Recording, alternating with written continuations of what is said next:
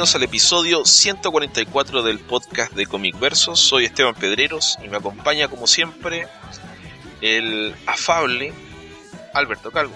Hola Beto, ¿cómo estás? Hola, ¿qué tal? Muy bien, gracias. Qué bueno. Cordial como siempre. Yo siempre. ¿Qué cuenta? Y pues nada, realmente han, sido días extraños. De repente muy tranquilos, de repente cargados de trabajo. Ok, no, no entiendo la afirmación de han sido días extraños, pero no tengo nada que contar. Porque han, sido extraños, pero tampoco interesantes. Ok. Es una rara combinación, pero la voy a aceptar. En mi caso me ha atacado la alergia, como hace tiempo no lo hacía, producto de... Temerariamente se me ocurrió cortar el pasto sabiendo que soy alérgico, eh, pero no, no cualquier pasto, sino que la maleza que crece en la parcela, cerca de Melipilla, donde queda la parcela de, mi, de mi mamá, y estoy usando una orilladora. Y resulta que el proceso de, de levantar polvo, regar árboles, eh, cortar pedazos de, hierba, etcétera, eh, creo que me quedó polen del pasto por todos lados y eso me está generando una eh, mucha congestión, así que les pido disculpas si sueno peor que de costumbre. Y mm, también irritación, cosquillas, ronchas, en fin, todas esas cosas bonitas que pasan cuando uno tiene alergia. Sí, suele pasar. Ok, Beto, ¿qué te parece si pasamos a nuestra revisión de las abundantes noticias de este mes de octubre debido a, la ausencia del podcast por todo el mes que se debe única y exclusivamente a mí? A, ti y a tus alergias. Sí, a las alergias de todo tipo. Este, pues, ¿qué, tienes de noticias que te, parece que todo sea relevante comentar? Ok, no sé si es una noticia relevante, no, no le quiero dar ese epíteto, pero apareció ya hace bastante tiempo la noticia de que Jonathan Hickman, por fin, por fin, terminó el guion del último número de Shield. Que probablemente mucha gente ya ni se acuerda que había una serie regular de, Shield. Nadie se acuerda que esta es la serie con la que se hizo conocido, conocido Jonathan Hickman. Sí, de, ahí partió y, la, había dejado abandonada. Claro, para los que no tengan idea, uf, muchísimo tiempo atrás, ya hace una década, alrededor, una década aproximadamente creo que fue, eh, apareció Jonathan Hickman con sus miniseries en Image y un tiempo después pasó a Marvel, donde Marvel trabajó primero creo que en... No recuerdo con qué era Time, pero fue una miniserie de los Fantastic Four. Tiene que haber sido con algún evento. Y trabajó con los Secret Warriors junto a a tu amigo, ¿cómo se llama? A tu amigo que es mi enemigo. A, al gordo que se parece al cocinero que viaja por el mundo. Al escritor top de Marvel. Depende de quién le preguntes quién es el top, top de Marvel. es Brian Michael Bendis. Ese. Ya no aplica la de gordo porque se puso a dieta. Ah, cierto. ¿Verdad? Vi una foto donde está flaco. Eh, trabajó ahí, luego se quedó él a cargo de la serie y también publicó paralelamente esta miniserie de Shield donde hay varios elementos que puso en esta serie que fue retomando en otros proyectos posteriores. Fue una miniserie de seis números que a mí me gustó mucho, la tengo por ahí guardada. Y luego empezó a publicar una segunda miniserie con el mismo equipo creativo que quedó suspendida en su número 4. Y eso ya han pasado por lo menos unos 5 años desde entonces. Por lo menos. Así que ahora... Es que era una serie bastante buena. Sí, sí, hacía un, un trabajo muy interesante de, de expandir el concepto de Chill como un defensor de, de la realidad y del universo Marvel por extensión. Eh, que parte de esos conceptos los han retomado otros escritores, un poco lo que hablábamos nosotros cuando estábamos hablando del tema del Captain Hydra. Eh, había conceptos relacionados con, esta serie de Shield de, Jonathan Hickman y eh, a propósito de las críticas por eh, porque se trataría de Hydra de una organización nazi, etcétera había que recordar que él tenía tiempo expandiendo un poco la, historia de, lo que era Shield y, su importancia dentro del universo de, de, Marvel a lo largo de varios siglos. Así es de que, pues si hiciera un, era una serie que aparte de, que estaba bastante buena, la verdad es que le estaba yendo bastante bien en, términos de, ventas. Así es de que, que se viera suspendida por, por todos estos retrasos, en, totalmente culpa del, equipo creativo, sí, sí es algo que, que llamaba la atención. Sí, Dustin Weaver también saltó a la fama con esta serie. Eh, así que, bueno, eso. Ojalá que Dustin Weaver pueda hacerse el tiempo dentro de su del trabajo que está desarrollando actualmente para dibujar esto y, que se publique de una vez. Sí, sí, sí. Sería buen, momento para tomarle y poder leerla completa ya hasta su conclusión. Mira, la última se publicó en 2011. El último, el número 4 del volumen 2 de, de Shield pues, para, para ponerlo así en, términos planos, la última vez que desde la última vez que apareció un número de Shield, DC ha tenido dos reboots.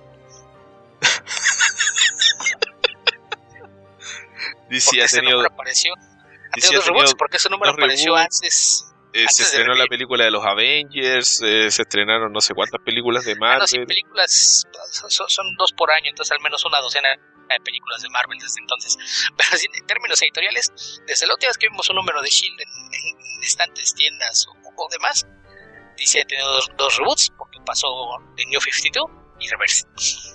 Sí, sí, y Jonathan Hickman se transformó en el escritor más importante y después se fue de Marvel. Eh, en fin, muchas cosas. Así que eso, ojalá que, que, termine la serie. A estas alturas ya, si todavía la estás esperando, no vale la pena enojarte porque se atrasó tanto tiempo ya, ya más bien es, si, si le estabas comprando, pues eh, ten la felicidad de saber que no vas a tener una serie inconclusa. Y, y si no, eh, pues seguramente después habrá un tomo y la verdad es que vale mucho la pena. A mí me, gustó mucho el volumen 1 y el volumen 2 iba bastante bien. Hasta que se interrumpió, entonces esperemos que, que cierre de buena forma y finalmente podamos ver la conclusión. Ok, Beto, ¿qué puedes comentar tú? Pues eh, aquí sí es un poquito complicado porque tenemos una mezcla de noticias viejas y no, no tan viejas. Creo que sería bueno darle un repaso a, la parte de, cine que, siempre genera bastante atención. pues no, nos encontramos con que este, este pasado fin de semana, estamos grabando esto el lunes 30 de octubre, y el fin de semana se estrenó Thor en varios mercados alrededor del mundo, aproximadamente en la mitad. Y falta por estrenarse en, México y en Estados Unidos al menos, no sé si si en Sudamérica ya ya, ya esté disponible. Me parece que se estrena el, jueves que viene, el cuando es el 2 de noviembre, me parece. Sí, es la fecha en la que están acá y en Estados Unidos estrenan el día 3. Así es que pues seguramente los, mercados que faltan se estrenan esta semana, pero abrió con una recaudación de fin de semana de 108 millones de dólares, por arriba de, las expectativas que se tienen. Y además de, tener eh, muy buenas críticas y buena taquilla, eh, pues resulta que las críticas son tan buenas que de hecho la, lo colocan como la película mejor recibida, tanto por audiencia como por crítica de, Marvel, eh, aun cuando la recaudación queda todavía corta de, algunos otros estrenos de, Marvel Studios, pero, pero pues sin duda son buenas noticias para, para Marvel y, sobre todo considerando que por acá en México y buena parte de, del continente americano van a a, tener una, una, cierta ventaja sobre DC a la hora de, que se estrene dentro de dos semanas más Justice League. Sí, la idea debe ser probablemente que recaude todo lo posible antes de que se estrenen más cosas, que no son pocas. Viene Justice League, viene eh, Star Wars un mes más. Sí, bueno, ya para con, el, Star Wars es más de un mes de diferencia, generalmente ya ahí no hay tanta afectación directa, pero las dos semanas previas a, Justice sí son importantes.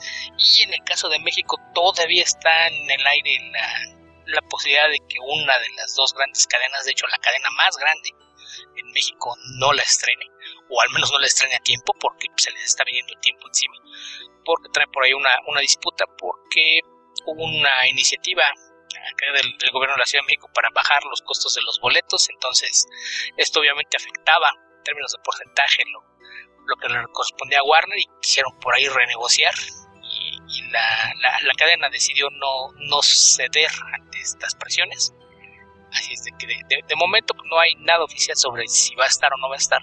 Lo más probable es que sí, pero habrá que ver qué tanto alargan estas negociaciones y si termina por afectar la, fecha de estreno o pegarle de algún modo a la taquilla de, la película, porque de entrada, pues la, cadena con la que no quieren eh, ceder al, trato que tienen actualmente Cinepolis, que es la única que tiene salas eh, IMAX en, México.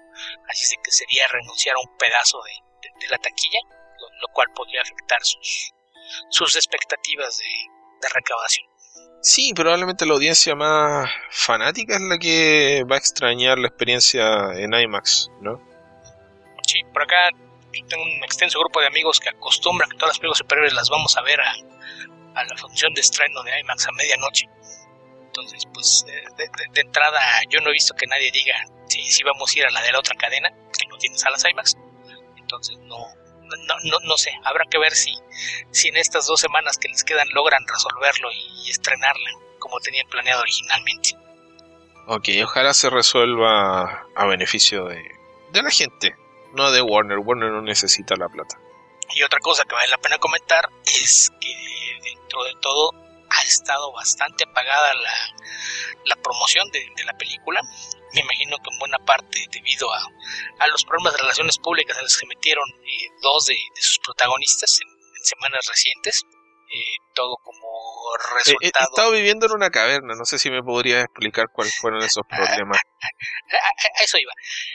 resulta que hace algunas semanas Harvey Weinstein, una de las cabezas de una de las productoras más grandes e importantes en Hollywood, responsable de, haber echado Weinstein, creo que sí lo escuché muchos eh, proyectos de, cine independiente. De hecho, fue, eh, fue, pues un, fue un periodista a mi caverna a explicarme lo de Harvey Weinstein. Ok, eso, eso es bueno.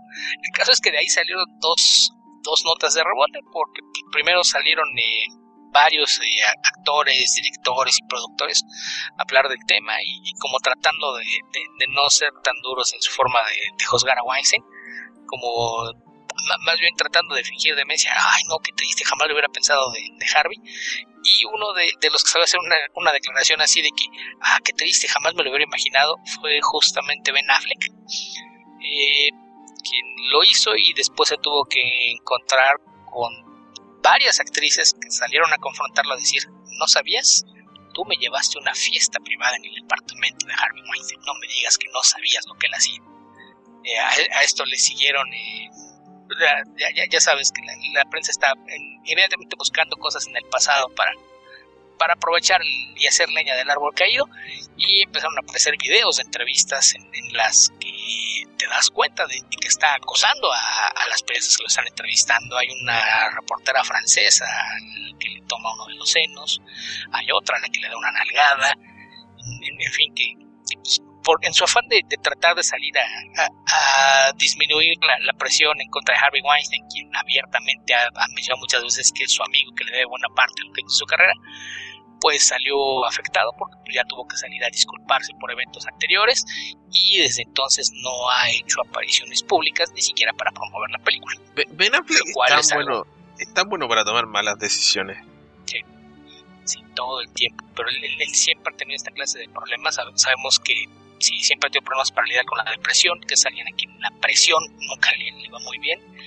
Entonces, pues fue a meterse en otro problema y habrá que ver si esto no le provocó otra, otra recaída y es la razón por la que de plano no está haciendo apariciones públicas cuando a 15 días de que se estrene una película que, que es la que supuestamente se traería las esperanzas Warner de tener un año y positivo en, términos de recaudación, pues sí, sí, sí llama la atención que de plano no, no estén haciendo promoción con, con los actores en, programas de televisión y demás, porque después de que salió esto, pues alguien dijo, ah, miren, qué, interesante, podemos irnos sobre, sobre la gente que está tan metida en esto, y alguien rescató un video de 2011, ahora que estamos hablando de, aquel año, en donde Jason Momoa, que en aquel entonces era parte del elenco de Game of Thrones, en la primera temporada, durante una San Diego Comic Con hizo un chiste de muy mal gusto en, un panel, cuando alguien le preguntó sobre su experiencia de, lo que era trabajar en,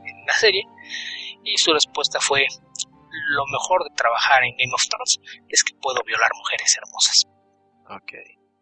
es, desafortunado. Es, es un chiste, es de pésimo gusto.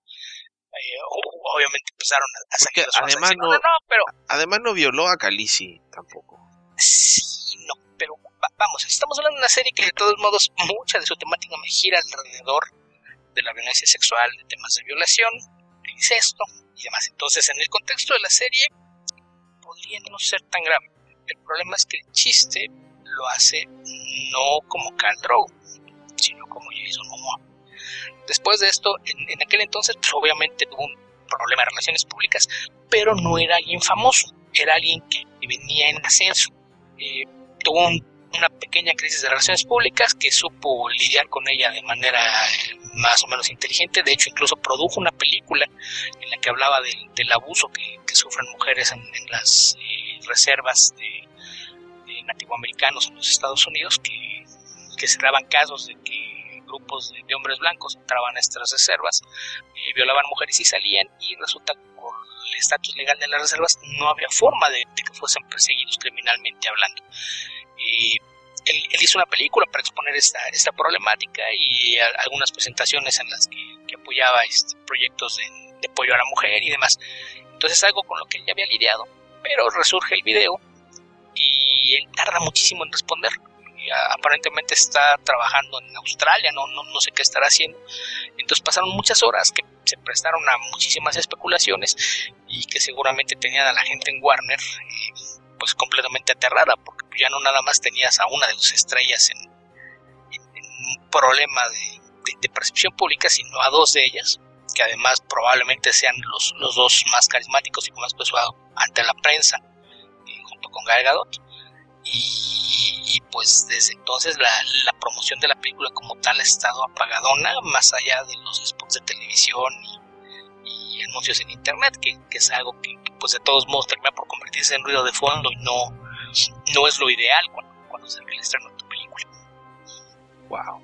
A estas alturas no me sorprendería que una vez que se estrene Justice League y pase un mes, dos meses, se anuncie que finalmente Ben Affleck ya no va a ser Batman eh, nunca más. Sí, se, han ido juntando cositas, ¿no? Desde declaraciones de lo que él quiere hacer con el personaje, los planes de Matriz, tener múltiples películas dentro del patio universo que pues acabarían de una vez por todas con el sueño que tenía Affleck de, tomar control del personaje y su mundo. Así es de que pues sí, cada vez se ve menos probable que, que siga estando bajo la máscara de, Batman pasado Justice League. No, si, si dudábamos de, verlo en, en, la película de Matt Reeves, creo que, que con esto se, se refuerzan esas dudas. La, la, verdad sí, sí se me haría muy extraño que, que permaneciera en el papel. Eh, más, allá de eso, pues sí, creo que, en Warner sí, sí tiene esos problemas. Algunos eh, tabloides y revistas especializadas eh, mencionan que, para estas alturas Warner ya están viendo a Justice League como lo, que pasó hace unos años con John Carter en Disney. Ya, ya lo ven como un proyecto perdido que no hay forma de, de que vaya a resultar como ellos esperan.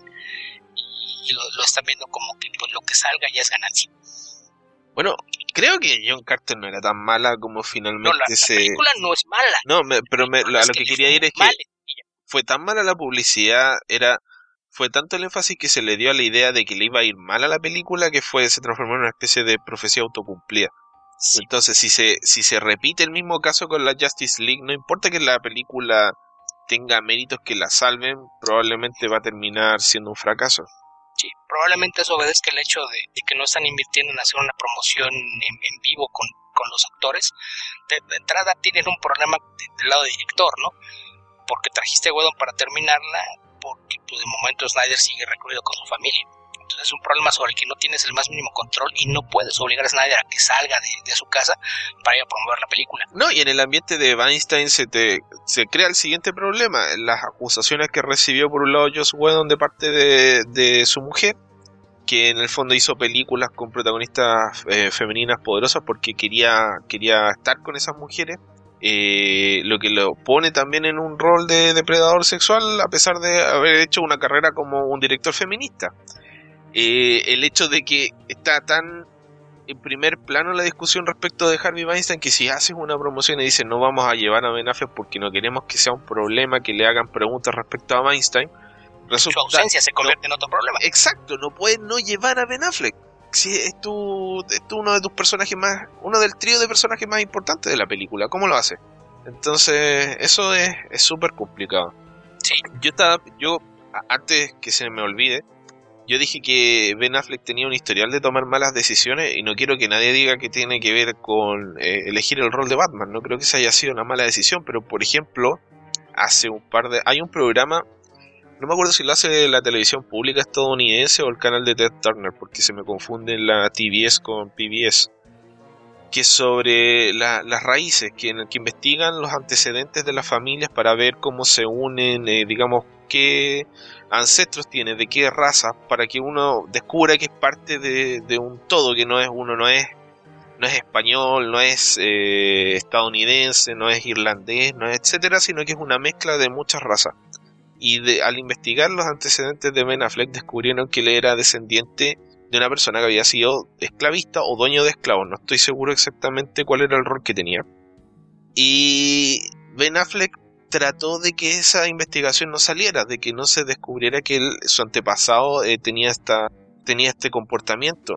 Lo que resultó en una doble crítica, porque ¿cómo se va a hacer cargo Ben Affleck de algo que pasó hace 150 o 200 años? El problema sería que él fuese el que tiene esclavos, pero por el hecho de querer ocultarlo, termina transformándose en una historia más, más importante de lo que hubiese sido, probablemente que habría sido más una anécdota mala, pero una anécdota. Entonces, esos son el tipo de, decisiones raras que ha ido tomando Ben Affleck que se le han ido, han ido eh, yendo en contra. Sí, sí, es, algo que, siempre ha sido problemático. Eh, Matt Damon también salió a hacer declaraciones en defensa de, Weinstein.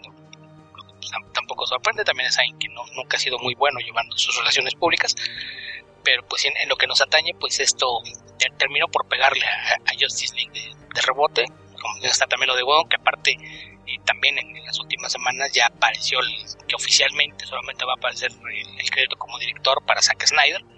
Y Wedon aparece como eh, colaborador en, el guion final, obviamente ya había escrito algunas escenas antes de, empezar con los reshoots y buena parte de los reshoots tienen diálogos suyos, eh, pero como director no, como director sí el crédito va completamente para Snyder, entonces si no tienes a Snyder haciendo promoción y por cuestión de razones públicas decides que no puedes usar ni a Wedon ni a Affleck y probablemente tampoco a Momoa, pues sí, como que terminas por, matar la promoción porque lo único que te queda es lo, que puedan rescatar por ahí Gal Gadot y, el resto del elenco que pues son, son figuras mucho menos conocidas. Sí, Galgadot, Galgadot nos salvará. Ok, Beto, ¿Otra vez? Otra vez, ojalá. Crucemos los dedos. la, última esperanza de, de, DC parece el Gargadot y, su Wonder Woman. Eh, siendo con lo de cine, pues también en, nuestra larga ausencia sin, grabar apareció eh, el segundo tráiler largo que muchos dicen que es el final de Star Wars episodio 8 de Last Jedi. No, no sé si pudiste verlo. Sí, sí lo vi. ¿Y qué te pareció? Eh, me gustó me gustó eh, en términos de lo que propone. Creo que eh, por ahí le, dio un poco de. exageró un poquito el director con la idea de que se revelaba mucho en el trailer, que traía mucho spoiler. Yo sé de gente que le molesta enterarse de cualquier cosa de la película y por lo tanto no quiere ver trailers, pero no, no es mi caso. Yo la verdad es que soy muy malo para adivinar por dónde viene la trama Así que, y, teniendo en vista antecedentes como lo que fue Rogue One, donde la mitad del trailer quedó fuera de la película, em, no, no sé muy bien qué decir. Ahora, respecto de lo que vi, me, gustó, me gustó em, el tono bastante oscuro que sigue la, la tradición de, de, la única trilogía anterior que existe, que es la de Star Wars original. Eh, me gusta lo que se insinúa con la con la idea de eh, el equilibrio de la fuerza y qué es lo que significa eso exactamente porque en, la trilogía que no existe la trilogía apócrifa eh, se hacía mucho énfasis en esta profecía de que iba a llegar una persona que le iba a dar equilibrio a la fuerza entonces eh, está esta famosa gran pelea de Obi-Wan Kenobi con Anakin Skywalker donde este, tiene el terreno alto, etcétera. Entonces le dice, tú ibas a traer el balance a la fuerza. Y yo comentaba hace mucho tiempo con los amigos con los que vi esta película que el universo de, de, la trilogía apócrifa es blanco, es absolutamente positivo, entonces es, es, rara la idea de por qué tiene que venir un Mesías a traer equilibrio, porque ese equilibrio sería eh, positivo, digamos. Eh, entonces, como ver si de alguna forma le dan coherencia a esas, a esas ideas respecto de la coexistencia del lado oscuro con el lado eh, luminoso dentro, dentro de la fuerza y del universo de Star Wars. Sí, vamos, que en, esas precuelas creo que Lucas se, metió en muchos problemas porque no, no supo cómo lidiar con, los temas centrales de la película, se contradecía todo el tiempo, y metía las cosas con calzador, entonces eh, eso siempre le, causó muchos problemas, es uno de los grandes problemas de, de, la trilogía de precuelas y por la que deberíamos de, considerar como que ni siquiera son cánones, deberíamos de, hacer de cuenta como que son ya parte de, los Legends y, olvidarnos del asunto, porque de otra forma tendrían que regresar a reescribir escenas, hacer reshoots y, una reedición para, para hacer que tengan sentido. Pero sí, como, como mencionas, hace un, un balance, sobre todo girando alrededor del título. Me dio mucha risa algo que, pasó después porque no, no sé qué sitio de, internet puso. Te recordarás que había los, los rumores y discusiones sobre si The Last Jedi debe interpretarse como algo en singular o en plural por ejemplo, aquí en México todos los pósters oficiales dicen los últimos Jedi. Y, después salió Ryan Johnson a decir que no, que es en singular, es el último Jedi.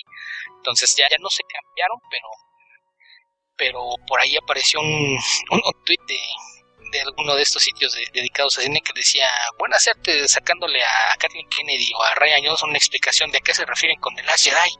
Y el tweet citado y, respondido por Ryan Johnson diciendo, es Luke. Entonces, eh, entonces creo, que con eso te, terminan por, dejar en claro que sí es singular, pero según ellos es que cada vez que les preguntamos nos contestan con evasivas, están tratando de ser crípticos, no nos quieren decir nada, y se los contestó en, el mismo Twitter. Entonces es, eh, es, interesante ver qué, es lo que pasa con el manejo de personajes, porque ya empezaron por ahí todas las teorías de conspiración de que todo el mundo va a cambiar de bando que, si Flynn se va a unir a la, primera orden, que si Rey se va a pasar al lado oscuro, que si eh, Kylo va, va, a arrepentirse de todo lo, que hizo y pasarse al lado de la luz, etcétera, etcétera. Entonces, yo lo, lo, único que sé es que si hay un estudio que ha aprendido que puedes tirar completamente buscapiés y evadir eh, el escrutinio de, los medios a través de un trailer es Disney. y, cada vez que alguien me dice que no es cierto, vayan a ver los trailers de Iron Man 3 y dense cuenta de que les están dando una película completamente diferente. Está lo que mencionas de Rogue One, oh, que muchos de los que están en los trailers no aparecen en la película. Y generalmente ya, ya tienen tanta práctica para poner las cosas fuera de, de, contexto dentro del tráiler que, logran eh, evitar que se conviertan en, en spoilers reales. Entonces, pues sí, habrá que esperar a ver qué, pasa ya que llegue la película.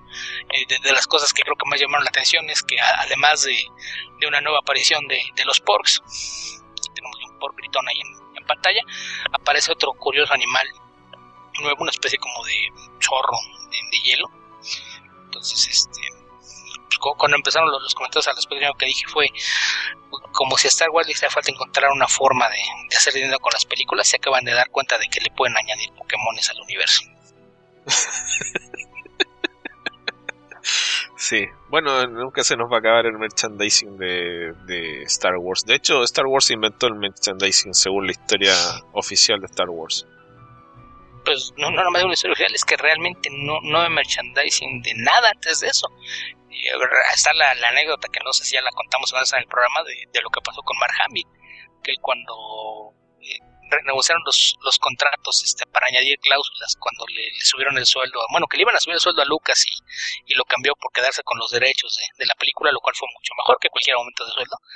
Eh, este le ofreció este, un, aumento de sueldo a, sus protagonistas y lo que Luke pidió fue que se incluyera una cláusula en la que por contrato debía recibir eh, un, una copia de cualquier material eh, de merchandise que, se produjese alrededor de, de Star Wars cuando lo hizo, el, decía en una entrevista, yo esperaba pues, que me iban a dar una playera, tal vez un póster, quizás una lonchera, pero cualquier otra cosa más, no. Y varias décadas después, eh, aparentemente decidió que todo eso se lo iba a estar regalando a sus hijos porque ya no tenía dónde seguir el almacenamiento. en todo caso, sí. Sería imposible tener una casa normal con todas las cosas de Star Wars. Sí, estamos hablando de una estrella Hollywood tenía un, anexo en su casa para tener guardado todo lo que le llegaba de, merchandise. Así que trato de hacerte una idea de qué tanto era eso. Pero pues, en fin. Y ya para cerrar con, los trailers, creo que el otro que nos, nos falta de comentar que apareció en este periodo sería el tráiler de Black Panther. también ya, ya muestra un poquito más de, de por dónde la trama. Ya vemos a, a, Michael B. Johnson completamente convertido en el antagonista de, de, la cinta y varias secuencias de, acción. Y, descubrimos que efectivamente prácticamente no veremos gente blanca en pantalla. Lo que es bueno hasta cierto punto. a mí me eh, dio mucha risa cuando me di cuenta de que en el póster hay dos actores blancos. Este, y son Vivo Baggins y Gol. Yo me acuerdo cuando era, era niño, me costó darme cuenta que en el Príncipe del Rap no había actores blancos prácticamente. Que era una serie solo con personajes negros. Eh, me gustó bastante, se ve, por lo menos la música, esta especie de electro rap, electro hip hop, no, sé bien cómo definirlo, no soy entendido en música, así que no me hagan caso. Si alguien sabe, por favor, mándenmelo por Twitter o por Facebook, si saben que leo más Facebook que Twitter, eh, para eh, informarme, aprender un poco. Eh, me gustó la música, me gustó el diseño en general, me gusta el diseño de Wakanda. Me gustó mucho hace varios años atrás cuando se estrenó Thor Dark World el rediseño y extensión que hicieron de, de la ciudad de Asgard y de los asgardianos por extensión. Eh, y, me gusta esta forma en que han ido construyendo un mundo. Me parece eso sí que en el caso de Wakanda están haciendo algo más original, porque en Thor Dark World, a pesar de que se veía muy bonito, había mucho de, elementos de, Star Wars y del Señor de los Anillos en, en, ese diseño. Entonces aquí se parece, da la impresión de que están haciendo algo un poquito más novedoso. En el caso de Thor Ragnarok, por lo que se ve en los trailers, da la impresión de que están yendo un poco hacia, hacia la fuente, hacia, hacia Kirby. Así que, bueno, aquí también hay bastante de Kirby. Así que eso me, gustó bastante. Me gusta la idea de que construyan una imaginería propia para las películas. Y eso, Chadwick Boseman me gusta eh, me gusta el acento, no sé si el acento es racista o no, pero me gusta eh, el acento que utilizan, eh, que es como, no, no sabría decir eh, a qué se parece, pero me gusta eso que por lo menos tengan un acento y que hablen de una forma extraña. Así que eso me, me interesa bastante la película de Black Panther, aunque no sé prácticamente nada del personaje.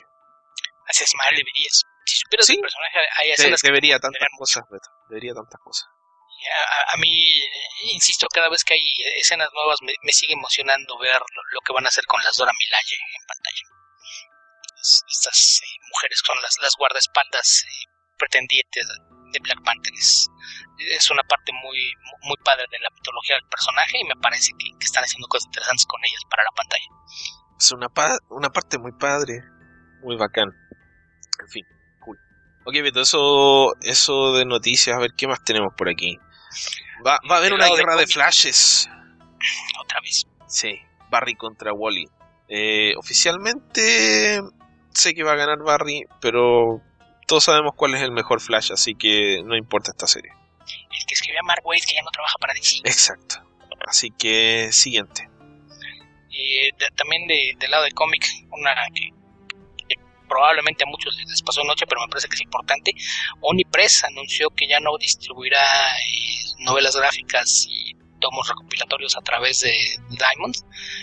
su contrato termina en los primeros meses de 2018 y a partir de marzo del próximo año todos sus, tomos serán distribuidos por Simon Schuster, lo que sin duda les va a abrir mercados porque en vez de, distribuirse en tiendas especializadas y algunas cadenas que, adquieren su material a través de, Diamond y, su sistema de distribución, pues Simon Schuster los va a poner directamente en librerías especializadas y no especializadas, además de que los va a distribuir también de forma internacional. Así es que, pues, sin duda eso es una, una noticia importante para Oni, que, además generalmente su, producción no, no va tan, tan dirigida al público clavado de, del medio del cómic. Ellos, por ejemplo, casi nunca tocan el, género de superhéroes, salvo en contadas ocasiones, y tienen propiedades que han, servido como base para, para publicación, para la aparición de, series de televisión e incluso una que otra película por ahí. Y por temática es algo que puede resultar más atractivo para un público casual, que no esté tan enterado de lo que pasa en los cómics, además de que el ser material autocontenido y no, no tantas cosas serializadas, pues sin, duda les, permitirá eh, entrar a un mercado que, sin duda es, importante cuando vemos que por todos lados hay indicativos de, que el mercado directo o, el sistema de, tiendas de cómics es algo que, definitivamente está a la baja y, no, sería de extrañar que, se le vea desaparecer en, próximos años, pero, pero me, parece que es un, un cambio interesante el, el, hecho de, que hayan buscado una nueva vía de, distribución para su material. Es algo que, pues, sin, mucho ruido, porque básicamente toda la gente espera que nadie, nadie se mueva hasta que Marvel o DC no hagan algo al respecto, pero había que aclarar que si Marvel y DC nunca han hecho nada en ese aspecto, es porque ellos lo tienen cubierto. Hay incluso ediciones eh, diferentes de, algunos tomos eh, en ambas editoriales que son distribuidos por, sus empresas madre, ambas son son editoriales que son parte de una corporación que dentro de toda esa estructura corporativa tienen eh, distribuidoras de, libros que, lidian directamente con contratos a, librerías eh, en, mercados masivos más allá de, lo que es el cómic propiamente dicho, ya sea a través de, Warner Books o de, ah, no recuerdo cómo se llama, la, la subsidiaria de Disney que, se encarga de libros, pero, pero ya el, hecho de que una de las editoriales eh, independientes más, importancia es moverse en esa dirección, pues me parece que es un, indicativo de, que si el, mercado está cambiando y era momento de hacer algo, entonces habrá que esperar a ver si, si las otras eh, editoriales medianas, como pueden ser eh, Dark Horse Comics, IDW, Image, eh, quizás Boom, a, ver si, si, toman medidas similares para, para asegurarse de, seguir produciendo y, y hacer llegar su material a la mayor cantidad de gente posible. Ok, y los cómics, digamos, los, los cómics flacos de Oni, ¿los va a seguir publicando a través de Diamond? ¿O distribuyendo a través de Diamond? Sí, el, cómic sencillo básicamente siguen con, con, un esquema de distribución eh, que, me imagino que tienen quien, los distribuya en, tiendas departamentales y, demás, que se han convertido también en un mercado eh, secundario y seguramente sean con Diamond para seguir atendiendo a, las tiendas de cómic, que, también es, es un esquema de negocios que, está yendo a la baja, entonces habrá que ver qué, qué tanto afectan esta clase de decisiones el futuro del mercado del cómic. Ok, eh, ¿qué más nos queda, Beto? Eh, pues creo que creo que a grandes rasgos cubrimos muchos de los pendientes que teníamos. Sí, bueno, se nos quedaron muchas cosas por ahí, pero no, no veo nada que sea tan... Eh, ah, bueno, un par más de noticias de, cine. Eh, Zachary Levy aparentemente consiguió el rol de Captain Marvel en la película de Captain Marvel, Shazam. Híjole, a mí me, causa sentimientos encontrados. Me cae muy bien Zachary Levy. Me, gustaba mucho su trabajo en Shock. Pero no sé, el, hecho de que hagas tanto énfasis en quién es tu, Capitán Marvel, es decir, la versión adulta, en, en, lugar de preocuparte por quién va a ser Billy Batson, me preocupa un poco respecto al enfoque de la película y por otro lado me parece que a Levin lo están echando al matadero. Que de, entrada pues, sabemos que un buen dietista y un entrenador pueden hacer lucir como un superhéroe, pero no me imagino qué clase de buen dietista y entrenador necesitarías para que te pueda poner en un, en, un estado físico como para poder ser el antagonista de la roca cual es, es, un problema y hablando de, la roca que va a ser quien, quien interprete a, a Black Adam el enemigo de, de, Capitán Marvel, pues la otra, la otra en la que va, lleva las de perder es en la sección carisma, ¿no? Porque pese a que es un, actor bastante simpático carismático, pues la, la Roca juega en una categoría aparte. Juega en su propia categoría, tiene un carisma de que es, es, no es el personaje que está interpretando, sino que es la personalidad de la Roca. Eh, sí, yo te decía hace un rato antes de que empezáramos a grabar que Zachary Levy a los 11 años tal vez habría sido un gran Billy Batson, pero eh, el que debería brillar en el rol en una película de Captain Marvel, Shazam, es eh, Billy Batson, el actor que interpreta a Billy Batson, sea que lo haga un niño de 11, 15 años, la edad que sea, pero que sea niño. Eh, Captain Marvel en teoría no debería ser el, personaje más relevante dentro de la película. En teoría. A, menos que nos vayan a dar la versión de Jeff Jones, donde pues de todos modos no, nos importa, no queremos ver eso en una película. Si la versión de Geoff Jones con los siete, los seis, siete niños, ah, tal, ah, no, no. Que tristemente me inclino a pensar que eso es justamente lo que va a pasar. Van a a un Billy Batson que es un huérfano que anda robando autos con actitud y usa una capucha. Muy probablemente. Lo cual es triste. No, no se me ocurre otra forma de describirlo. Muy triste. En fin. No nos angustiemos antes de, tiempo, esto se estrenaría en 2019. Todavía tenemos tiempo para amargarnos cuando ya tengamos cosas, noticias más concretas. Cuando salga el primer Tenemos dos años, tenemos dos años para que Warner se haga Geoff Jones y decida cambiar de rumbo, quiero decir. Lo veo difícil. Pero, ¿cómo sabes si en una de esas Jeff Jones sale apoyando a Harvey Weinstein? No lo sé, ya se tardó. Sí, puede ser. Ok, ¿Y qué otra noticia de...? Ah, tenemos la fecha de estreno de la serie del Punisher para Netflix. Ah, cierto. Se estrena el mismo día que se estrena Justice League. El 17 de noviembre. Así es de que si no hay función de medianoche, ya, ya sé en qué voy a ocupar esa madrugada. Binge Watch. Punisher. Sí, sin duda.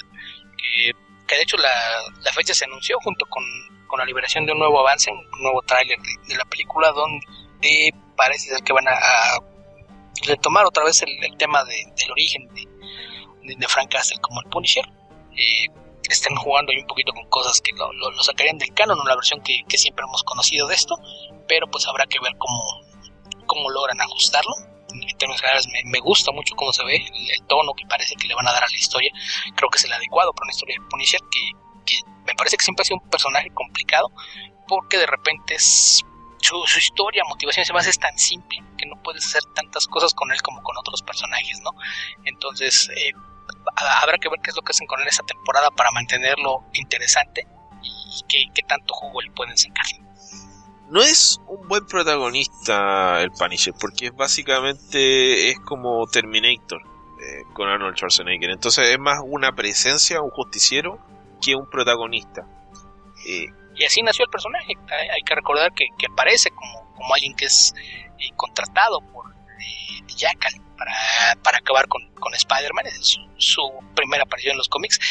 Y, fue hasta que se volvió popular que se le ocurrió que tal vez sería bueno tener historias en las que fuera el protagonista. Pero sí, como mencionas, es alguien que siempre te sirve más como un, un alguien que es parte del reparto, un secundario que te permite mostrar contrastes ideológicos con, con los héroes. En, en, este caso ya lo habían hecho con Daredevil y me parece que, funcionó bastante bien, pero sí creo que las, posibilidades de contar historias eh, individuales de, Punisher y tenerlo como protagonista son, son pese a que en los últimos años ha habido varios cómics interesantes de él. Sí, recuerdo a Chris Sim comentar respecto de, del Punisher de Garth Ennis la idea de que como es difícil que, y que esto también se ve en el Punisher de Greg Ruka, como es difícil que el Punisher sea protagonista porque realmente no tiene grados de personalidad, no tiene... El Punisher está muerto por dentro, básicamente, no tiene eh, eh, grandes trabas morales, no tiene conflictos internos. Es un personaje que ya resolvió lo que quiere ser y lo que quiere hacer y, y lo ejecuta. Entonces, una vuelta todo. Claro, una no vuelta. Tiene una, no tiene una razón para vivir, no tiene una motivación, no, no tiene nada que lo orilla a ser bueno.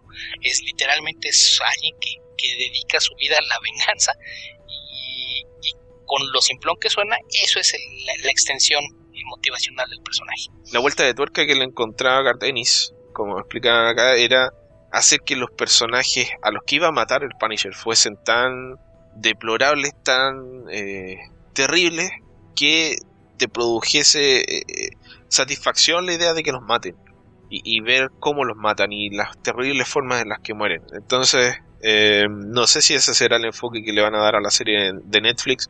La verdad me causa curiosidad. Creo que hasta cierto punto, sobre todo para una audiencia relativamente fresca, tiene gracia ver al Punisher, pero eventualmente se vuelve eh, muy repetitivo. Sí, entonces habrá que ver. Yo, yo creo que para una temporada funciona bastante bien ya después habrá que ver qué, qué se hace con el personaje. Yo, yo sé de que si, si van a seguir produciendo estas series con, con los héroes más urbanos de, de Marvel, lo ideal con Punisher es eh, que lo tengas más como, como alguien que haga apariciones en, en, el resto de las series, no tanto como, como alguien que mantenga su serie, a no ser que, que logren hallar la, la, la forma de, de, que se mantenga interesante y fresco el concepto, algo que sí es bastante complicado.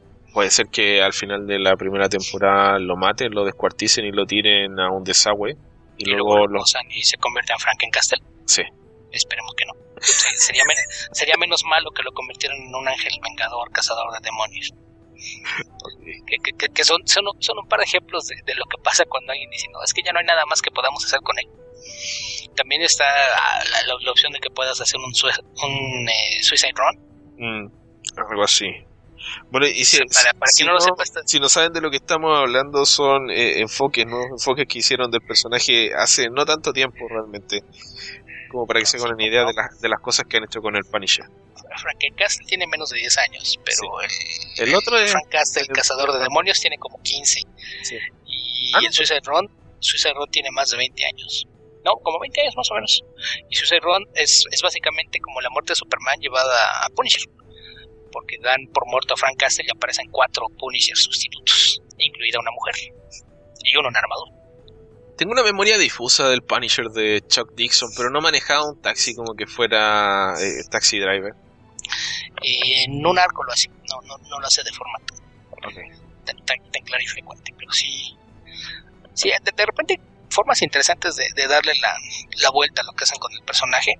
Particularmente me gustan mucho lo, lo que hicieron en años más recientes eh, Greg Rucka y, y, Nathan Edmondson con él. Entonces yo, yo sé de que sí, sí hay forma de, de sacarle, pero sí entiendo que es un, un, personaje que, que ofrece muchas limitaciones a la hora de querer hacer eh, ficción larga o sostenida con él. Sí, pero para 8 o 12 capítulos está bien, así no, no se van a aburrir si recién lo vienen conociendo. Beto, ¿qué te parece si cambiamos de tema y pasamos a, a no sé, recibimos preguntas de nuestros auditores? Eh, sí, sí, recibimos preguntas. Ok, ¿qué te parece si las contestamos dentro de, de nuestras posibilidades? No sé si merezcan que les demos respuestas, luego se acostumbran. Bueno, eh, lo, lo, vamos a decidir sobre la marcha, Beto. Veamos primero qué es lo que tienen para ofrecer. Ok.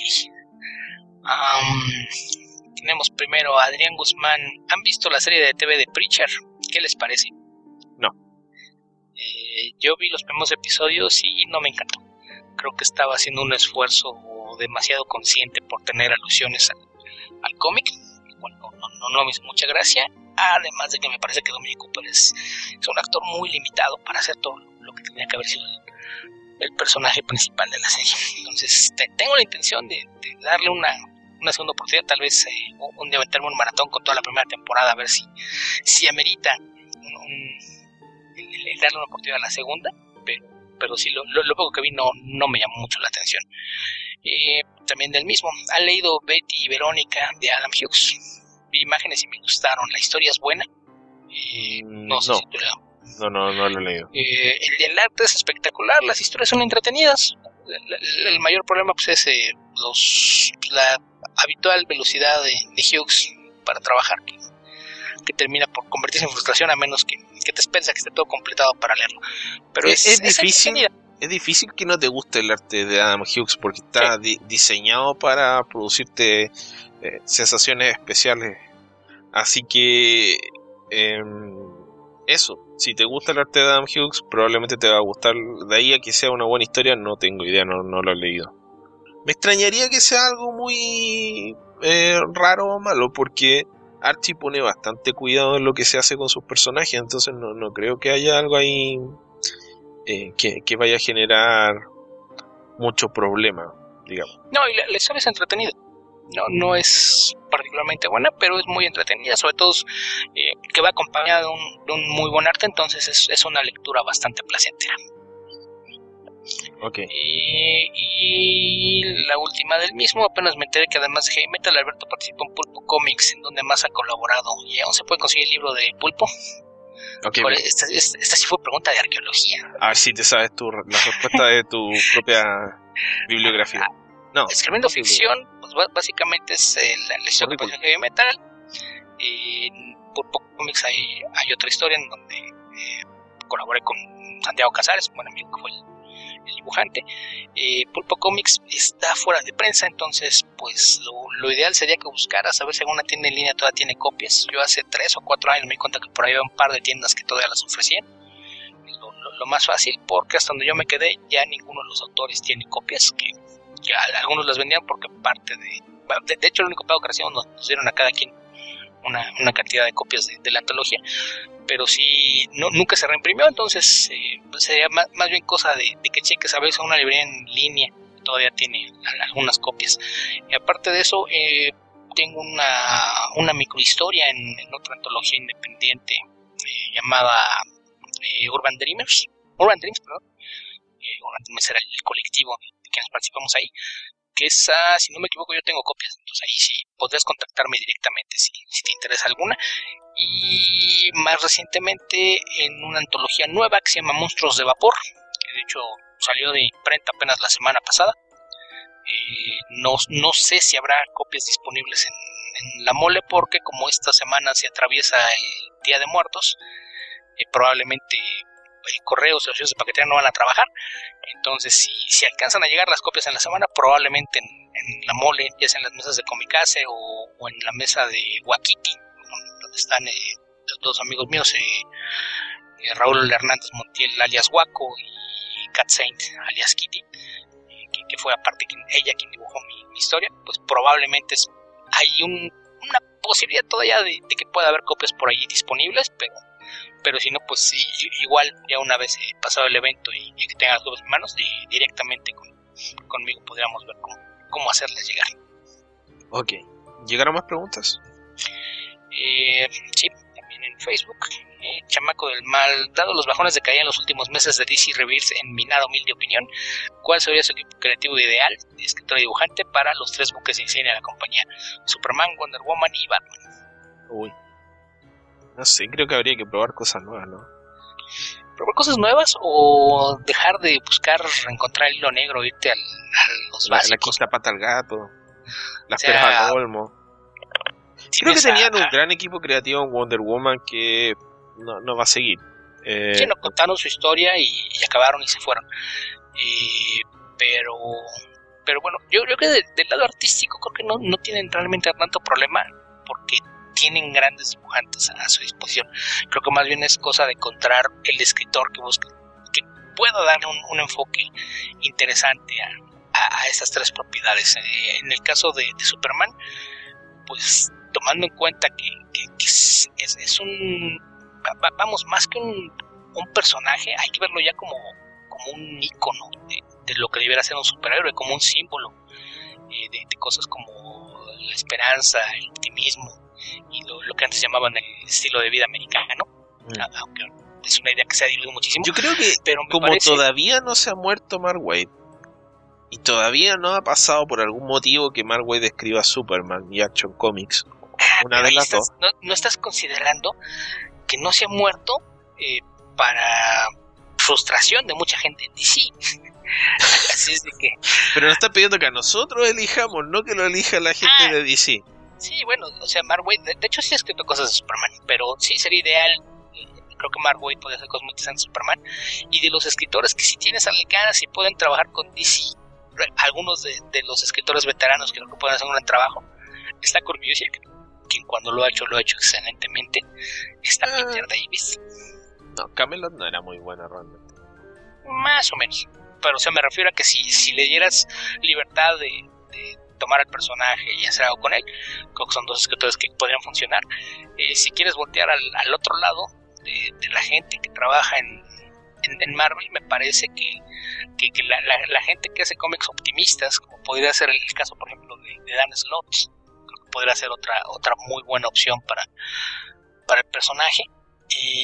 E, insisto, del lado artístico no, no, tienes mayor problema. Hay dibujantes que, siempre lo han tenido como uno de sus pendientes. Por ejemplo, Brad, Walker es muy fan de, Superman. Y me parece que es un, artista bastante capaz que podría dar algo, algo interesante si, si lo dejaran ponerle las manos encima a Superman. Del lado de Batman. Yo, creo que Straczynski podría ser un buen experimento con Superman. No sé, eso ya fue prueba y error.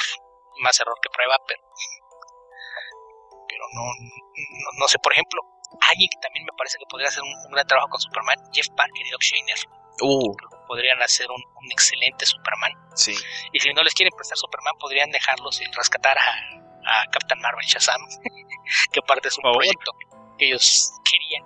Por Está. Ty Templeton, y me parece que también podría hacer cosas muy interesantes, tanto como escritor como con dibujante, con Superman. ¿Y a quién pondrías en Batman? Batman, híjole, ha- hace año y medio yo decía que Tom King y me decepcionó horriblemente, entonces no sé. Por ejemplo, eh, híjole, es que muchos de mis cosas que más me gustaría verlos ahí ya lo hicieron alguna vez y no lo hicieron mal. Como podrían ser este, Brubaker y Ruka, por ejemplo. Claro. Eh, pero no, no, no sé. Sí, creo que el problema con Batman es que ya a estas alturas no puedes pensar nada más en que va a escribir a Batman, sino que tiene que lidiar con todo el universo que le han construido alrededor. Lo que me parece que es algo que, limita mucho las, las posibilidades de, trabajo para quien quiera que, tome la responsabilidad. Sí.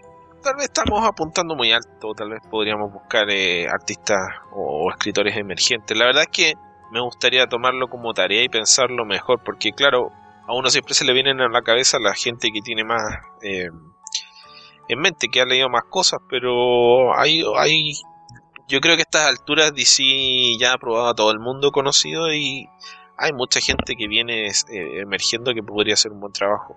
Ya, ya, ya pensándolo así, de no irse tan alto, alguien que creo que podría ser un muy buen Batman, Nathan Edmondson. También había pensado en Nathan Edmondson, pero a la vez pensaba que, que se ha caracterizado por hacer... eh, se ha inclinado hacia los cómics de espías, Nathan Edmondson, relacionados con espionaje de, de todo tipo, de ciencia ficción, realista, en fin. Eh, no, no, no me parece mala idea para Batman, me parece que sería tal vez volver un poco a eso del detective trotamundos que hacía hace muchísimo tiempo Denny O'Neill con Neil Adams, eh, como retomar lo que un poco lo hizo Grant Morrison también. Eh, no, no me parece mala idea.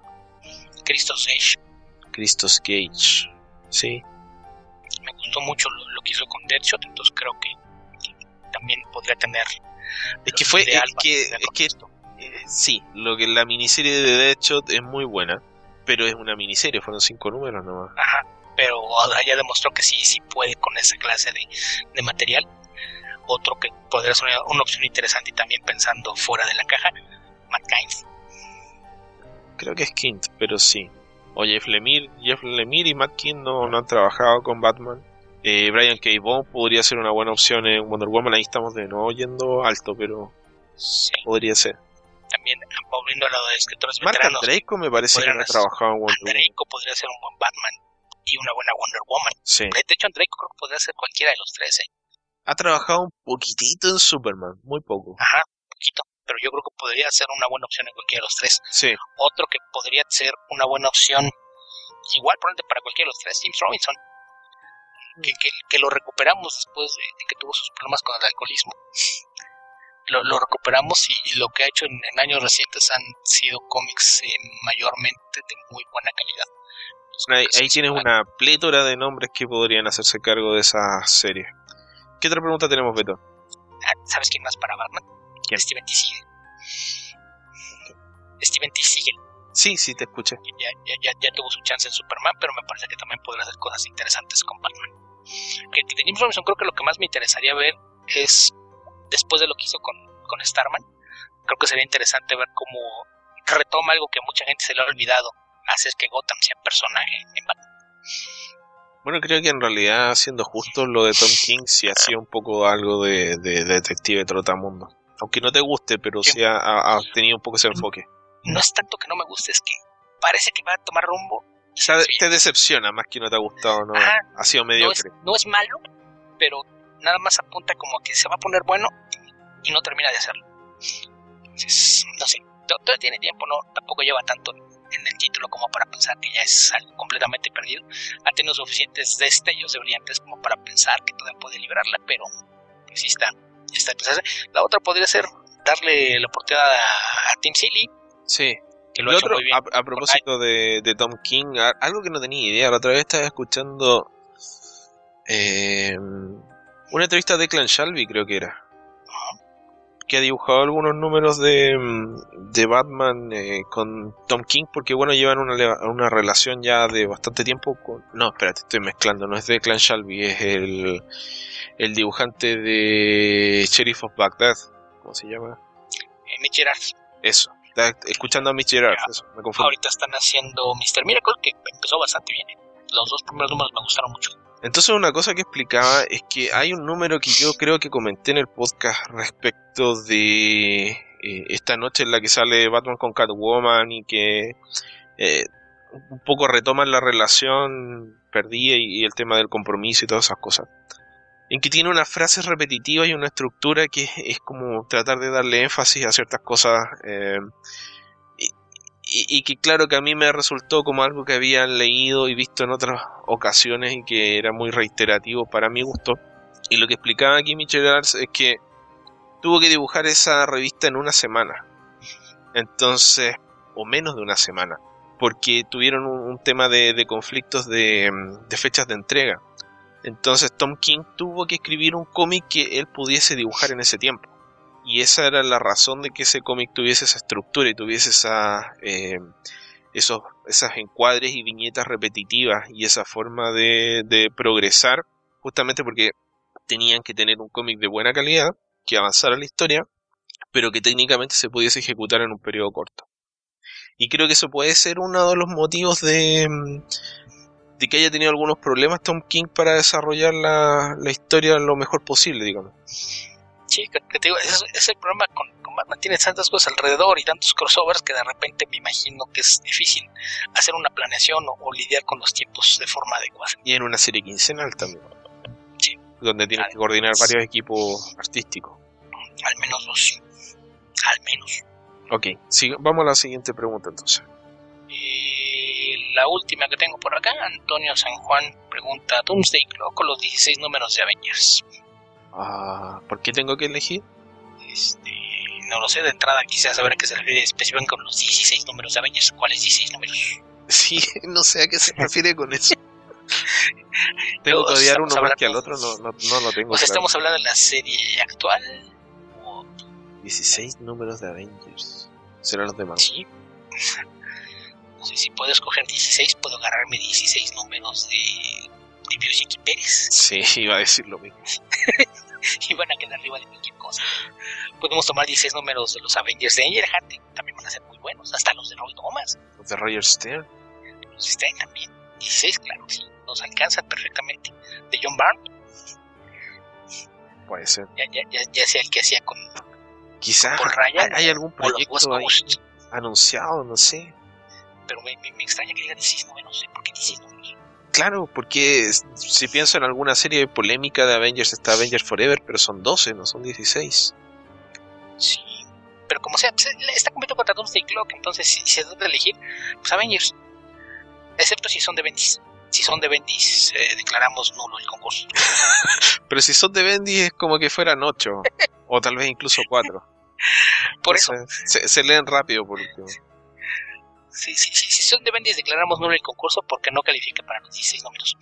Este, pero si Doomsday Clock lo hemos eh, comentado, no podemos juzgarlo hasta que lo veamos, pero hasta ahora no hay nada que nos haga pensar que puede funcionar de, entrada porque sí avance.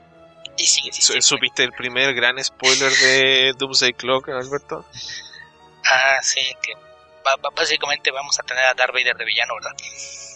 Aparte de eso, Vamos a tener esa escena donde le diga. Rorschach. Qué bien. Está vivo. O sea, están reviviendo a todos los personajes de Watchmen. O sea, en cualquier momento te van a salir con que también el comedian está vivo. Eso yo no lo veo como spoiler. O sea, han, hecho tanto por, por estropear el, universo de, de, Watchmen que no, no me sorprende. Pero, eso de tener la escena en donde puedas decirle al héroe, yo soy tu padre, es una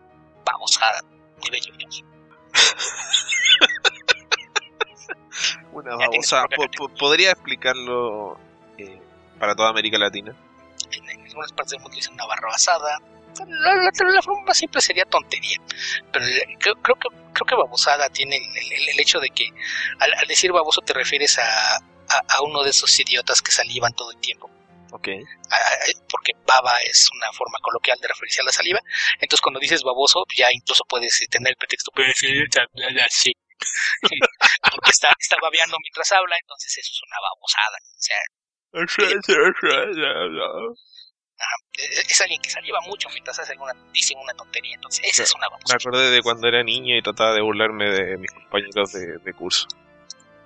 Eso es mal, no debes burlarte de esto Era niño y ellos también se burlaban de mí. Así que era parte de con que. Jones estoy dispuesto a hacer. No, no, es bueno burlarse de los demás, pero con Geoff Jones estoy dispuesto a hacer una excepción. Eh, definitivamente busqué Avengers 16, 16 Avengers, Avengers 1600. No, no, no sé a qué se refiere con 16 números de Avengers. O cuáles 16 números de Avengers. Eso. No, no sé si queda algo más, si llegó algo en estos segundos. Ok.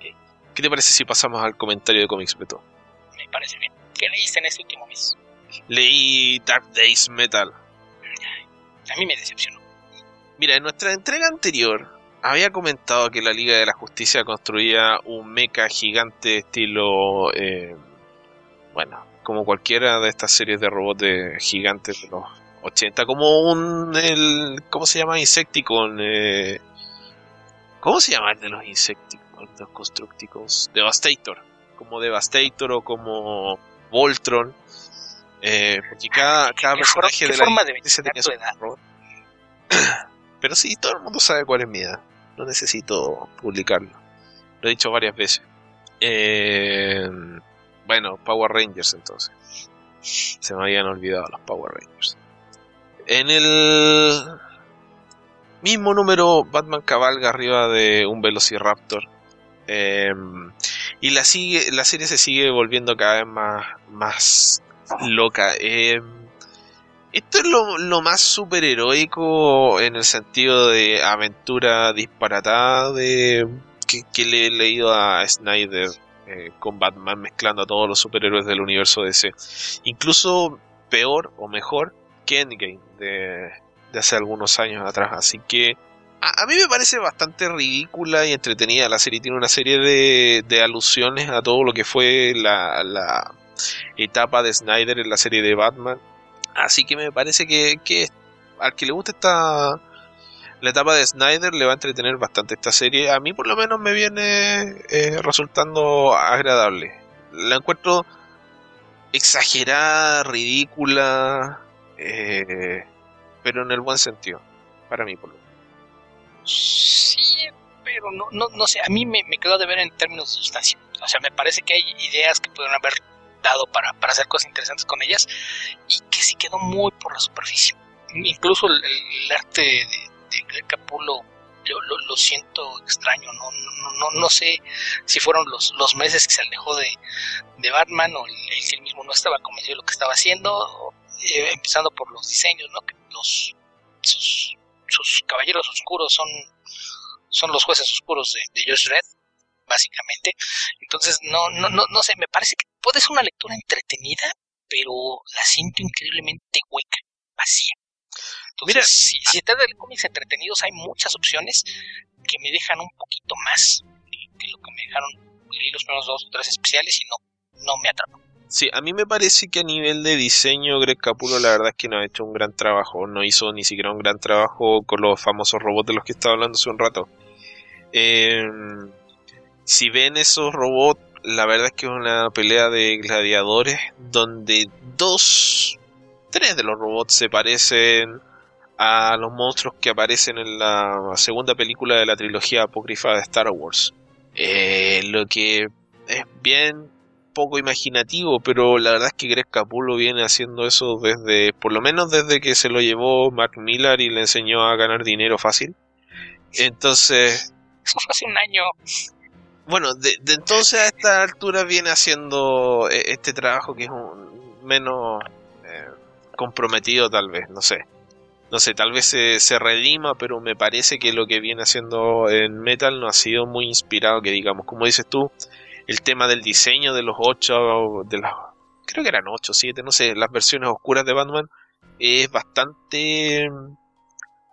Algunos se parecen ineludible ineludiblemente a personajes famosos de, DC, otros como dice Alberto se parecen a, los jueces de de los cómics de Josh Dredd, entonces eso inmediatamente te, te hace como dejar un poco de lado el, concepto. Ahora, estos personajes son pesadillas, son las pesadillas de Batman, ese es el origen. Están publicando una serie de unitarios donde los van presentando y todos los personajes son Bruce Wayne, que de alguna forma se han, enfrentado y adquirido los poderes de algunos de los personajes de la Liga de la Justicia en mundos que son originados por las pesadillas de Batman. Situaciones en las que él imaginó algo y, lo dejó de lado porque dijo eso no se puede hacer. Esa pesadilla toma forma y se transforma en un universo de cual proviene una de estas versiones oscuras de Batman que lo vienen a confrontar. Todo esto está relacionado, aunque no lo crean, con Batman R.I.P., con eh, el regreso de Bruce Wayne, con el Batman de Scott Snyder. Conozco al menos un amigo mío que está escuchando esto y está diciendo, ah, Morrison, ah, no lo quiero escuchar. Y, y bueno, me parece legítimo que no les interese todo eso, pero a la vez, al que sí le gustó todo ese trabajo, esto le, sirve como un poco para seguir explotando esa, esas historias y para sacar más dividendos de esas historias. No dejarlo en el aire, sino que retomarlo y, y trabajarlo y reformularlo. ese es el mayor problema. A mí sí me gustó lo que hizo Morrison y siento que esto es una versión completamente descafeinada de lo mismo. Sí, sí, porque en definitiva se está presentando algo que pareciera unir muchos conceptos simplemente para crear una gran pelea. Una gran pelea que se va a resolver con un golpe y después de ese golpe volvemos al, al status quo. Entonces, no, como dices tú, se siente un poco vacío. Ahora, puede ser que no lo sea, puede ser que, que tenga una recompensa al final esta historia, pero todavía no lo sabemos no, no, tengo las esperanzas altas de, que eso suceda. Pero, pues sí, sin duda me mantendrá al pendiente de, lo que están haciendo y cuando haya más material, para que no se sienta tan vacío, aventármelo en bloques de, muchos cómics, a ver si, si así me dejan. Estilo sesión Avengers de Bendis. Sí, sí, no, no, yo por sí desde hace muchos años es, raro que, que, ficción serializada la, la lea conforme va apareciendo. Yo sí prefiero por lo menos tener arcos completos, cinco o seis números para, paralelos en, en, bloques así. Yo hace mucho que no compro cómics sueltos. Entonces, es, e, esa es otro, otra cuestión. Ya es, ya es incluso parte de, de, mi forma de consumir la, la ficción. Entonces, sí, en muchos casos doy oportunidad a un primer número para ver por lo menos qué esperar. Y, si me interesa, le, le, sigo con dos o tres antes de, de, tomarme mi tiempo para, para que se junten. Pero hay, hay veces que sí desde un principio siento como que algo no está funcionando y eso me pasó con esto no me parece que el primer número debería tener suficiente fuerza como para provocar que, te enganches con la historia y aquí no pasó ok ¿qué leíste tú Beto? Eh, del último mes a ver, pues hay varias cosas eh, del otro lado eh, en, Marvel apareció el, el, especial de Marvel Legacy que es lo, que iba a sentar el estatus para para los nuevos ni, ni siquiera lanzamientos, porque no, no, están iniciando series. Muchos van a retomar la, numeración clásica para acercarse a, números importantes. Pero me parece que tenemos generales el, especial que apareció, este Marvel Legacy, que tiene eh, pequeños vistazos de, de, cosas que van a hacer con, otros personajes. Me gustó en el sentido de, de que no, no pasó lo, que muchos esperaban que iba a ser renegar de, todos los, los héroes eh, sustitutos, de, todos estos eh, eh, jóvenes y chicas y demás ocupan los lugares de, los héroes clásicos de, Marvel, me parece que, se la están arreglando para regresar a las versiones clásicas, pero dejando todavía a, muchos de estos nuevos personajes. Entonces, eh, creo que es un, una probadita de, que puedes tener opciones balanceadas. El, arte está, está muy, muy bien, sabemos que, que Marvel cuida mucho la, parte artística con, con sus títulos insignia, entonces, por ejemplo, buena parte de este especial tiene arte de Ay, se me olvidó el nombre de este artista. Bueno, el caso es que la. No, no es una historia en sí. El, asunto es, que es bueno. El, asunto es que es bueno y que tiene más, que un cómic, una historia completa, lo que es crea una especie como de puente para que entiendas cómo pasar de, de lo que estaba apareciendo en, las series regulares a lo que va a ser el nuevo status quo, con algunas pistas, eh, poniendo teasers de, cosas que van a hacer. Esto de los Avengers en, la prehistoria me parece que es uno de, los que resultaron más, más interesantes.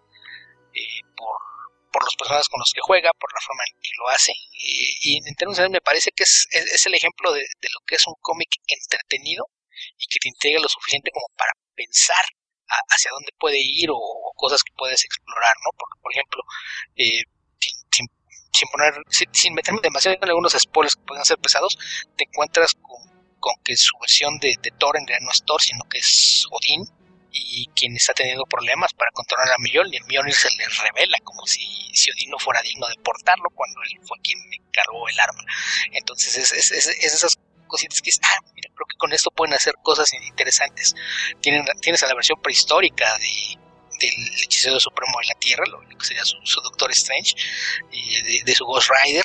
Entonces me, parece que, puede puede convertirse en uno de esos cómics que justamente son esas ideas alocadas que dice, ah, no, no, no pensé que pudiera funcionar tan bien y que puede hacerlo. Entonces es un, un número que en términos generales me, me, gustó bastante. Eh, si, si son de los que tenían dudas sobre qué, qué, qué, va a hacer con Marvel o qué podría valer la pena, yo insisto, Marvel tiene muchas series que, valen mucho la pena y pese a que se hablaba de que iba a haber un, un giro de timón para, para cambiar la dirección de, las cosas, creo que ese no es el caso, más, más bien es vamos a hacer ajustes para poder seguir haciendo lo que estamos haciendo al tiempo que podemos traer de vuelta algunos de los personajes clásicos que son los que nos están reclamando los lectores que quieren volver a ver. De, hecho, la parte menos interesante creo que es el regreso de Wolverine, es, tal vez lo, menos interesante de ahí y a lo que más atención le puso la mayoría de la gente. ¿Esa Riddick? Ah, esa Riddick era justamente. Es que por un momento estuve tentado de decir Marco Yorkevich y me quedé pensando, no, no fue Yorkevich, fue el otro, fue el otro. Ok. Ok, Vito, ¿y qué, qué debería yo tomar de Marvel Legacy? ¿Qué recomendarías tú? ¿Vale la pena leer el, especial o más vale la pena saltar directamente a los relanzamientos? Yo creo que especial vale la pena porque te deja ver de primera mano tanto los equipos creativos como el estatus de, algunos de los personajes. Creo que es lo, que vale la pena. Y yo la idea de, que cuando se dan estos eh, relanzamientos dentro de la serie sin empezar de cero, que es muchas veces ya, ya sea que, que haya un cambio de numeración o no, sino simplemente el cambio de equipos creativos, yo creo que la, mejor recomendación, si han leído algo de, de un escritor que les haya gustado, me parece que cuando cuando estos escritores toman un personaje nuevo es un buen momento de, darle un intento. Si son aficionados de un personaje y no les gustaba lo que estaba haciendo el escritor actual y llega uno nuevo, me parece también que es el, momento ideal. O sea, si, si no te gusta lo, que están haciendo en, una etapa y llega un, escritor nuevo que probablemente va a traer una visión diferente, me parece que es, buen momento de probarlo. Entonces sí recomendaría que le, echaran un vistazo al especial porque les va a permitir echarle un vistazo al tono general que, tienen las historias, que me parece que es el, mismo, de, tener eh, lo, que hacen siempre en Marvel, historias eh, entretenidas y siempre en un tono que va de acuerdo a, lo que debían hacer los superhéroes, ¿no? No, no, no recurren tanto a, a esta que tienen de de repente querer hacer todo oscuro. Entonces de, repente ponen a los personajes en situaciones oscuras, pero sin alterar a los personajes. hacen que todo eso se vuelva más oscuro para que la, forma en la que tienen que ver con las cosas cambie, pero sin alterar de, forma tan drástica a los personajes, que es algo que DC tiende mucho a hacer y que termina por, por ser lo, lo que divide tanto opiniones, porque alteran muchas veces lo que es la esencia del personaje en, su afán de, de, buscar atraer a nuevos públicos. Es algo que en, Marvel son más cuidadosos con eso, son un poquito más cuidadosos de su legado, propiamente dicho. Y, me parece que es, es, una, una, gran diferencia ideológica entre ambas. En, Marvel siempre se, se, busca que los héroes sean claramente héroes, eh, tienen sus propios antihéroes y, villanos con, con, los que jugar de, de forma distinta yo creo que esa es la, la, gran ventaja que tienes cuando se trata de, cómics de Marvel. Puede no gustar alguna dirección que tome en algún momento, pero generalmente cuando llega un nuevo escritor y trae su propia visión, es un buen punto para, para regresar. Entonces, sí, sí recomendaría que le echen un vistazo al especial, pero si, si no quieren hacerlo, pues sí les, les recomendaría que, que cualquier eh, personaje o, escritor que les llame la atención de, lo que va a quedar en, las series que, ya empiezan a aparecer, pues es, es por donde podrían empezar porque pues a fin de cuentas la, cantidad de títulos que ofrece Marvel mes con mes son, son muchos y, es difícil tratar de, mantenerse al día con todos. Ok. A mí me, me está interesando mucho leer el Black Panther de Ta-Nehisi Coates.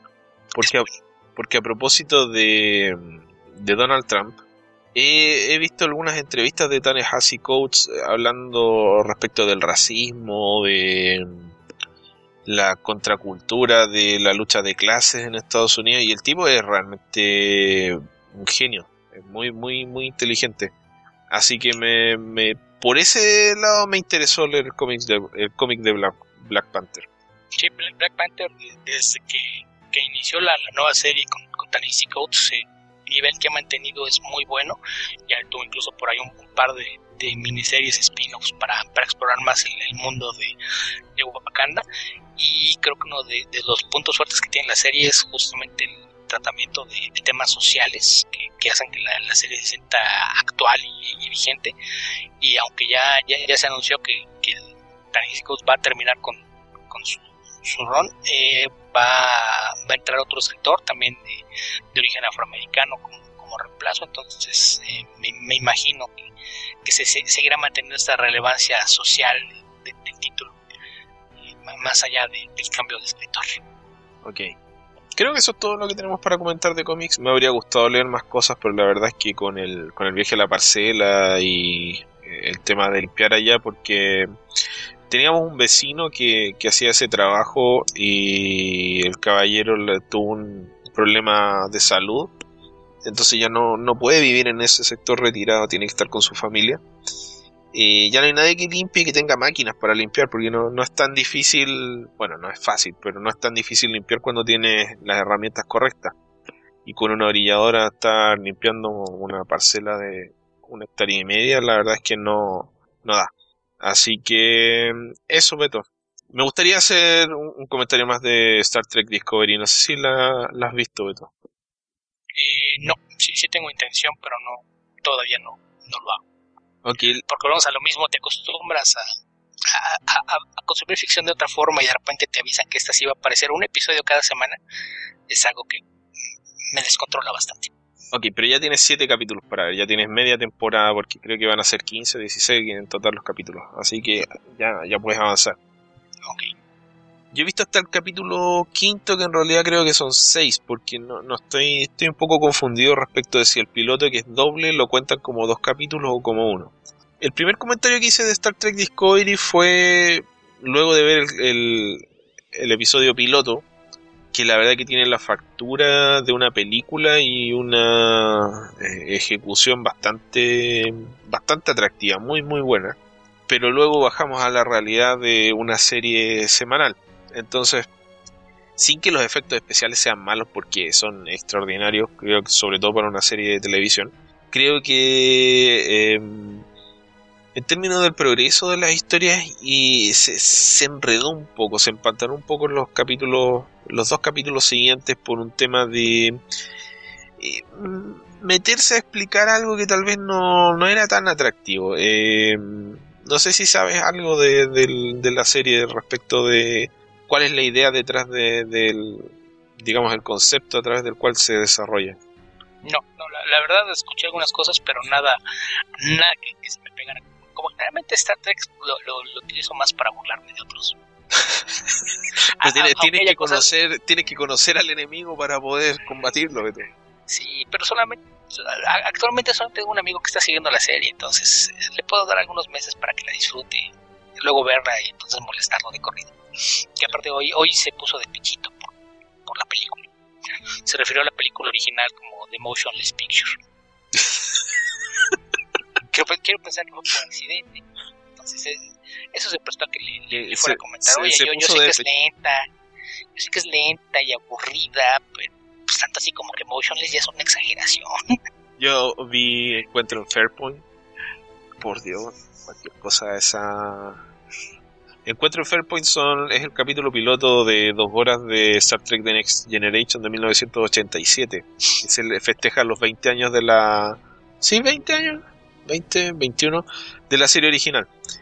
Y es realmente cualquier cosa. Estuve viendo un especial en Netflix que es sobre Caos en el Puente, que está es producido y conducido por William Shatner, donde hablan de las pugnas de poder que hubo al inicio de Star Trek The Next Generation debido a que Gene Roddenberry todavía está, eh, estaba vivo y estaba tratando de, de reafirmar su autoridad y, hacerse de un proyecto que le diera, le devolviera fama, le devolviera fortuna cuando ya está en, sus últimos días.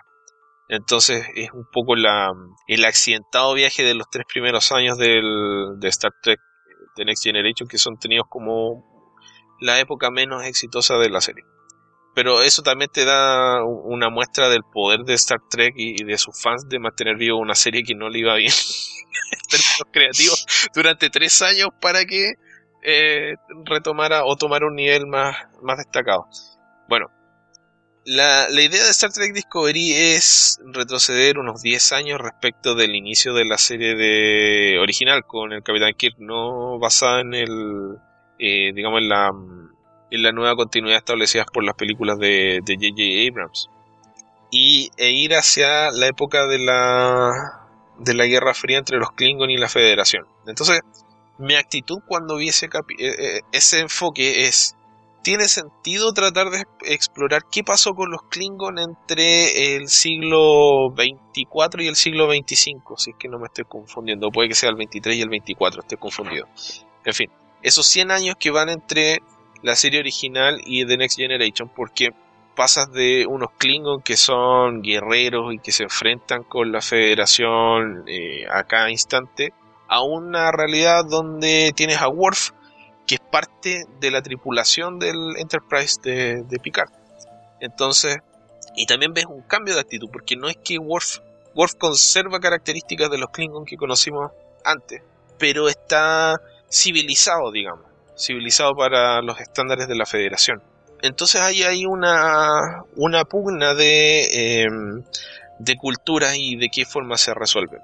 Me pareció muy interesante la idea de cuando se establece el conflicto original en el capítulo eh, piloto de, Star Trek Discovery, voy a terminar de aclarar, cuando se establece el conflicto original en el, en el episodio piloto de Star Trek Discovery, que la federación viene con un discurso que es venimos en paz y que ese discurso para cierta parte de la, del imperio Klingon es falso porque se trata de una agresión cultural, una invasión cultural, una, un cambio de, de patrones de conducta que cimentan el fin de una civilización. Y lo puedes ver como una analogía del colonialismo o del imperialismo estadounidense que establece una invasión cultural sin un, bueno, no siempre, pero en muchos casos sin que haya un conflicto militar detrás.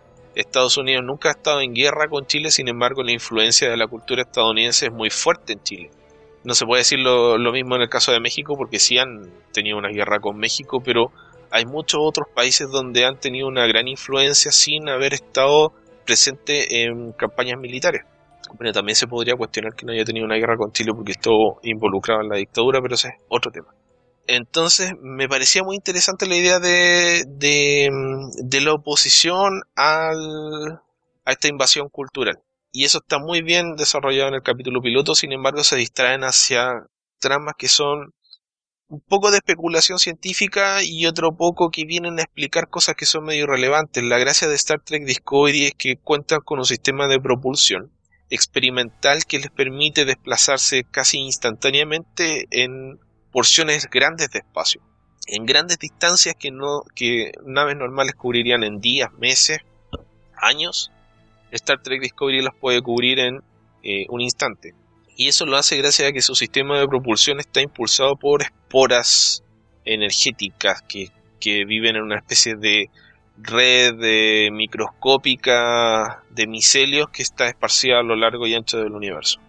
Entonces primero te dan la explicación de cómo funciona ese, ese, eh, ese motor, esa, ese sistema de propulsión y luego te tienen que explicar de qué forma logra eh, Star Trek Discovery controlar y hacer funcionar ese motor. Y lo hace de una forma en la que mezcla se mete en un debate filosófico científico que es la idea por ejemplo de que a nivel subatómico la biología y la química no, no tienen diferencia porque todo está formado por subpartículas atómicas por lo tanto o son formas de, funcionar de, estas subpartículas, cosas por el estilo. Entonces, se vuelve un poco tedioso el avance de la serie. Y he visto muchas críticas respecto, por ejemplo, de, de la muerte de un personaje que era la responsable de la seguridad de, digamos, el, rol que tenía Worf en el, eh, la nueva generación, cosas así. Y, la verdad es que aquí optaron por tomar una ruta indirecta, tal vez un poco similar a lo que hicieron en... ¿Cómo se llama la serie de Straczynski, Beto? Eh, Babylon 5. Claro, eh, Babylon 5 en el sentido de ir introduciendo a los personajes, no un año después, pero sí eh, en intervalos. Les pasan cosas a la tripulación y por lo tanto la, la tripulación no está conformada en el momento en que el personaje protagónico se sube a la nave, sino que la, tripulación está en fluctuación, se va conformando una vez que va avanzando la historia. Entonces eh, han ido presentando a dos personajes adicionales que forman parte de la tripulación definitiva de la nave. Otra cosa que me resulta interesante de Star Trek Discovery es la idea de que siempre el universo de Star Trek, o mayormente a pesar de que hay conflicto, es idílico, es utópico. Y aquí presentan o logran o, me parece a mí que la intención es cuestionar los principios de la federación, cuestionar los principios establecidos por Gene Roddenberry a través de, de, las, de los distintos proyectos de Star Trek en unas situaciones menos ideales posibles. Eh, ¿De qué manera, qué tiene sentido si, si tus principios son, nunca son cuestionados, nunca son puestos a prueba? ¿Qué, tiene, qué es más importante? ¿Respetarlos cuando no te demandan nada o cuando respetarlo significa, no sé, la destrucción de, una nave, la muerte de mucha gente, en fin. Entonces ese tipo de cosas han sido relativamente interesantes, pero todavía no las han explotado a fondo. Eh, otro tema que, tiene que ver ahí es eh, la relevancia del personaje de Sarek, el papá de, Spock, que es el papá adoptivo del personaje protagónico de, de Michael Burnham. Así que mm, me ha gustado, me gustó mucho más el debut de la serie que el desarrollo que ha tenido la serie. Y me ha generado harta, harto, harto interés por Star Trek. Eh, uno de estos intereses fue ver. Efectivamente era tan mala Star Trek Voyager como lo recuerdo. Entonces dije, voy a Star Trek Voyager. Y efectivamente sí era igual de mala o incluso peor de lo que yo recordaba. Porque dije, seguramente el último capítulo de la serie debe haber sido entretenido. Porque es el final, la despedida. Después de muchos años no, hubo otro Star Trek hasta 4 o 5 años después. Entonces eh, vi el final Endgame y uff, vi la primera aparición de Seven of Nine, el personaje de Jerry, eh, Jerry ¿cuánto se llama? No recuerdo. Y uff, Jerry Ryan. Uf, uf, gracias, Jerry Ryan. Uff, uff, Star Trek Discovery, la verdad que era era más una tarea que un... Eso, perdón, Star Trek Voyager era más una tarea que un, eh, que un hobby. A mí lo que me pegó es cuando yo podía encontrar versiones mejor hechas de, Star Trek. Babylon 5 era superior a Deep Space Nine. Incluso Andrómeda. Incluso Andrómeda era mejor que, Andrómeda, Farscape. Este, Farscape me gusta. Crusade. Crusade no la vi. Era un spin-off de, de Babylon 5 que era básicamente era el spin-off, pero remitía más a la serie original de, Star Trek porque era una nave que enviaban a explorar territorio desconocido. Así que, bueno, eso puedo comentar respecto de Star Trek Discovery. No tengo una opinión definitiva respecto de Star Trek Discovery, pero sí me ha generado interés por Star Trek y por extensión de hablar de Star Trek. Por eso le estoy dedicando este momento dentro del podcast. Así que ya, ya saben mi dirección de Twitter y si no la voy a decir al final del episodio, me mandan algún comentario si es que la están viendo. Que Beto, con eso estamos llegando al final del episodio. No sé si te gustaría comentar o agregar algo. O si nos habrá llegado alguna pregunta de último minuto. Eh, um, déjame checar. No creo. Twitter no hay nada. Y en Facebook creo que tampoco.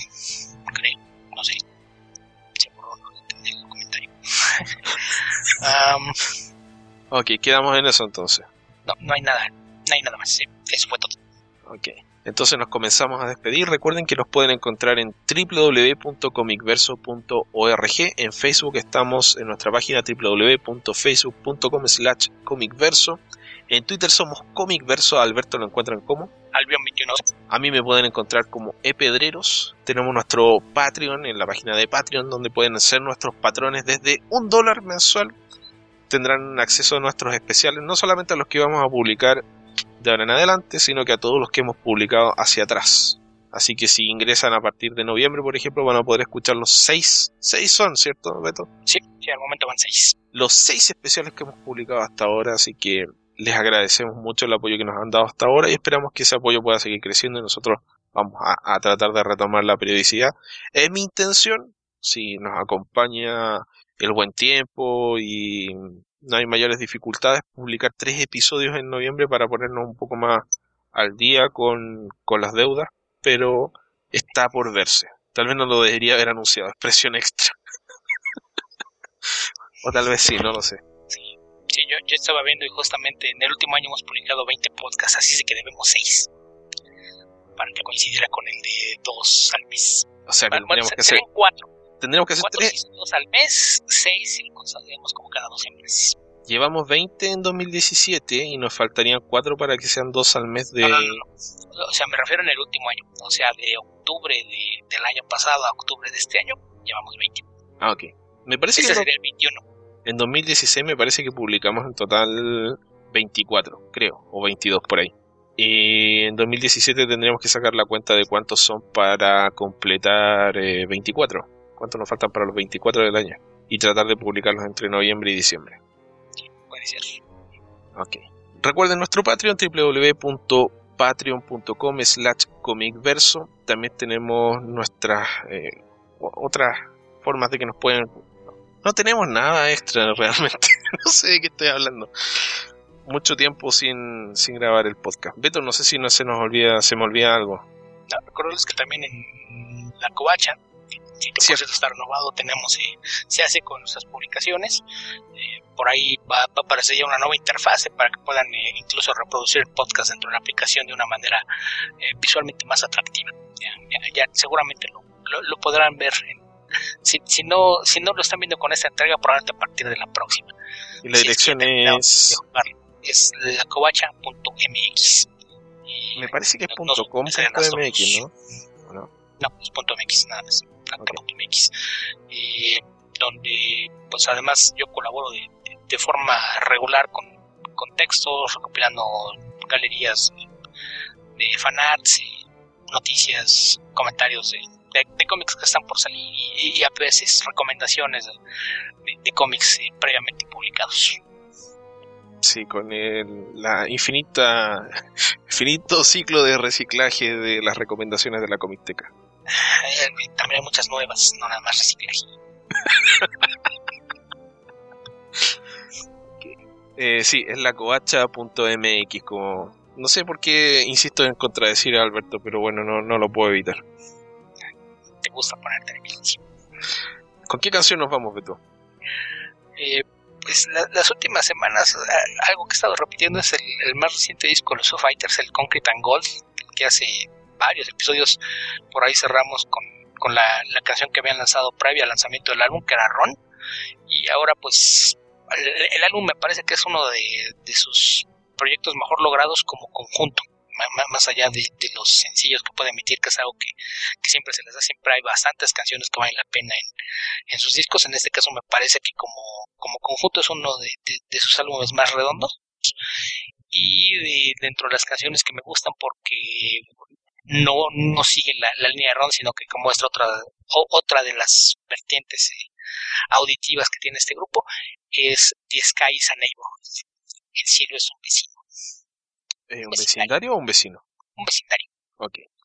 Con esta canción de los Foo Fighters nos despedimos. Recuerden, habitantes del futuro, que donde sea que estén y cualquiera que sea el momento en el que estén escuchando este podcast, tengan ustedes buenos días, buenas tardes o buenas noches.